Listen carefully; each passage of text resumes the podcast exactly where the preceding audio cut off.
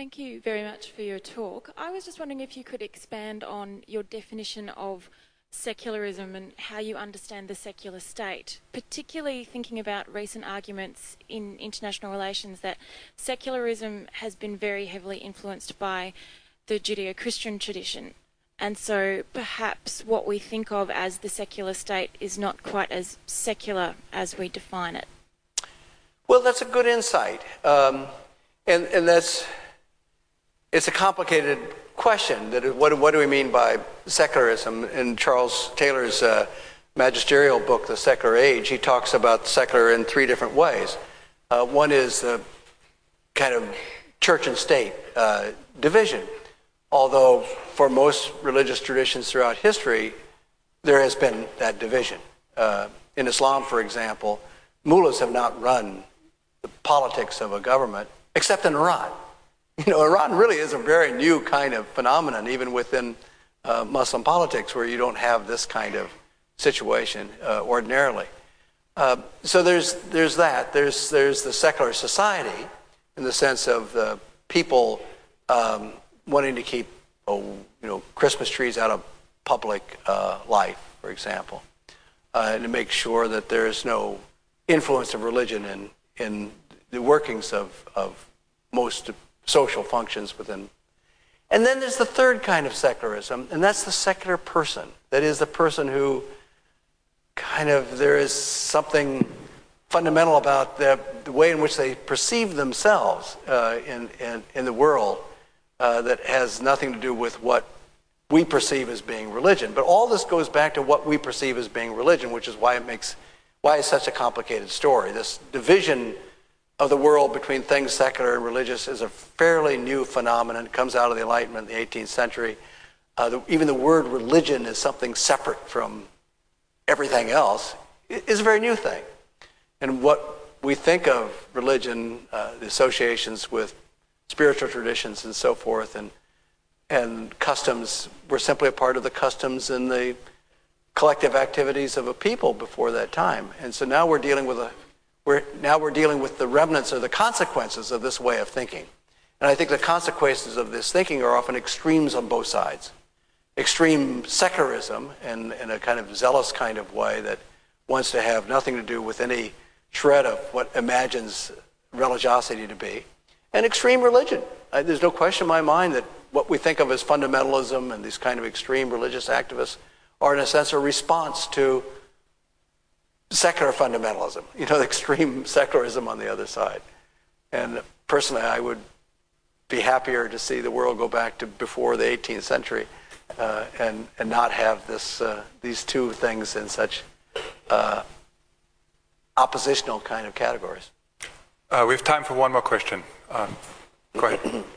Oh, um, first, and by the way, I have a the paper that I have for this uh, presentation is not exactly the same as the one that I gave with the slides, and goes much more into the whole idea of the secular uh, in in the way in which we've just now been talking about it.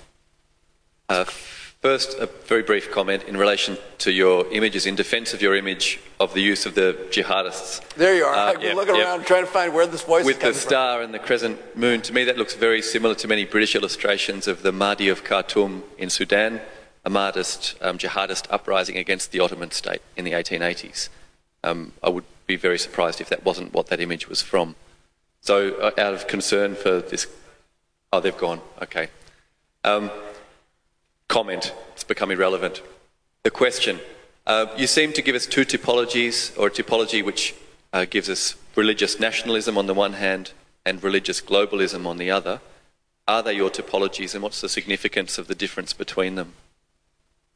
Uh, in 1993, when I uh, wrote um, The New Cold War, uh, it was religious nationalism confronts the secular state. And there, the kind of religious politics or religious activism seemed to be organized around nationalism, recreating the nation state in, in a religious framework. And what struck me as remarkable was that at the end of the Cold War and the rise of globalization, uh, the secular nation state seemed to be weakened from all sides economically, politically, socially, and perhaps more fundamentally, ideologically. It lost its kind of reason for being And religion came in at this point in history to, to prop up this old artifact of the, of, the, of the nation state. When I redid this book and rewrote it, and now it's become a whole different book, uh, and it's published now as Global Rebellion, it is global. It's, it's the global context. And so they're religious nationalists, but they're also religious transnationalists. And it, it's, it is in part the image of the jihadist, uh, the, of the Al Qaeda variety. And I tend not to use the word Al Qaeda. I don't want to propagate the notion that there's a single organization. I don't think there ever has been. Um, 9/11 was undertaken primarily by Khalid Sheikh Mohammed, and he's never he's claimed never to have been a part of Al Qaeda. He's not a, a follower of, of, Osama bin Laden, although they worked together for a while. They were when they were both in Afghanistan. Um, but there are a lot of different movements in this general umbrella with this imagined war, and I think in, in this imagined global war, they see themselves as transnational actors.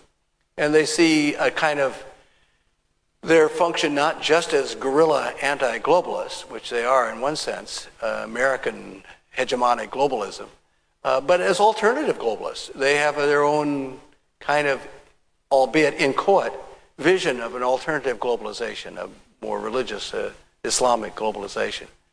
So, in, in, that sense, they are really creatures of the 21st century. And the one thing that Bush said after 9 11, I, I, I do agree with, and maybe it's the only one, is that this is, uh, you know, a, a, kind of a new war for the 21st century. It's a different kind of struggle uh, in that it's an imagined globalization to critique and counter uh, what is perceived to be the corruption of a Western American driven uh, hegemonic globalization.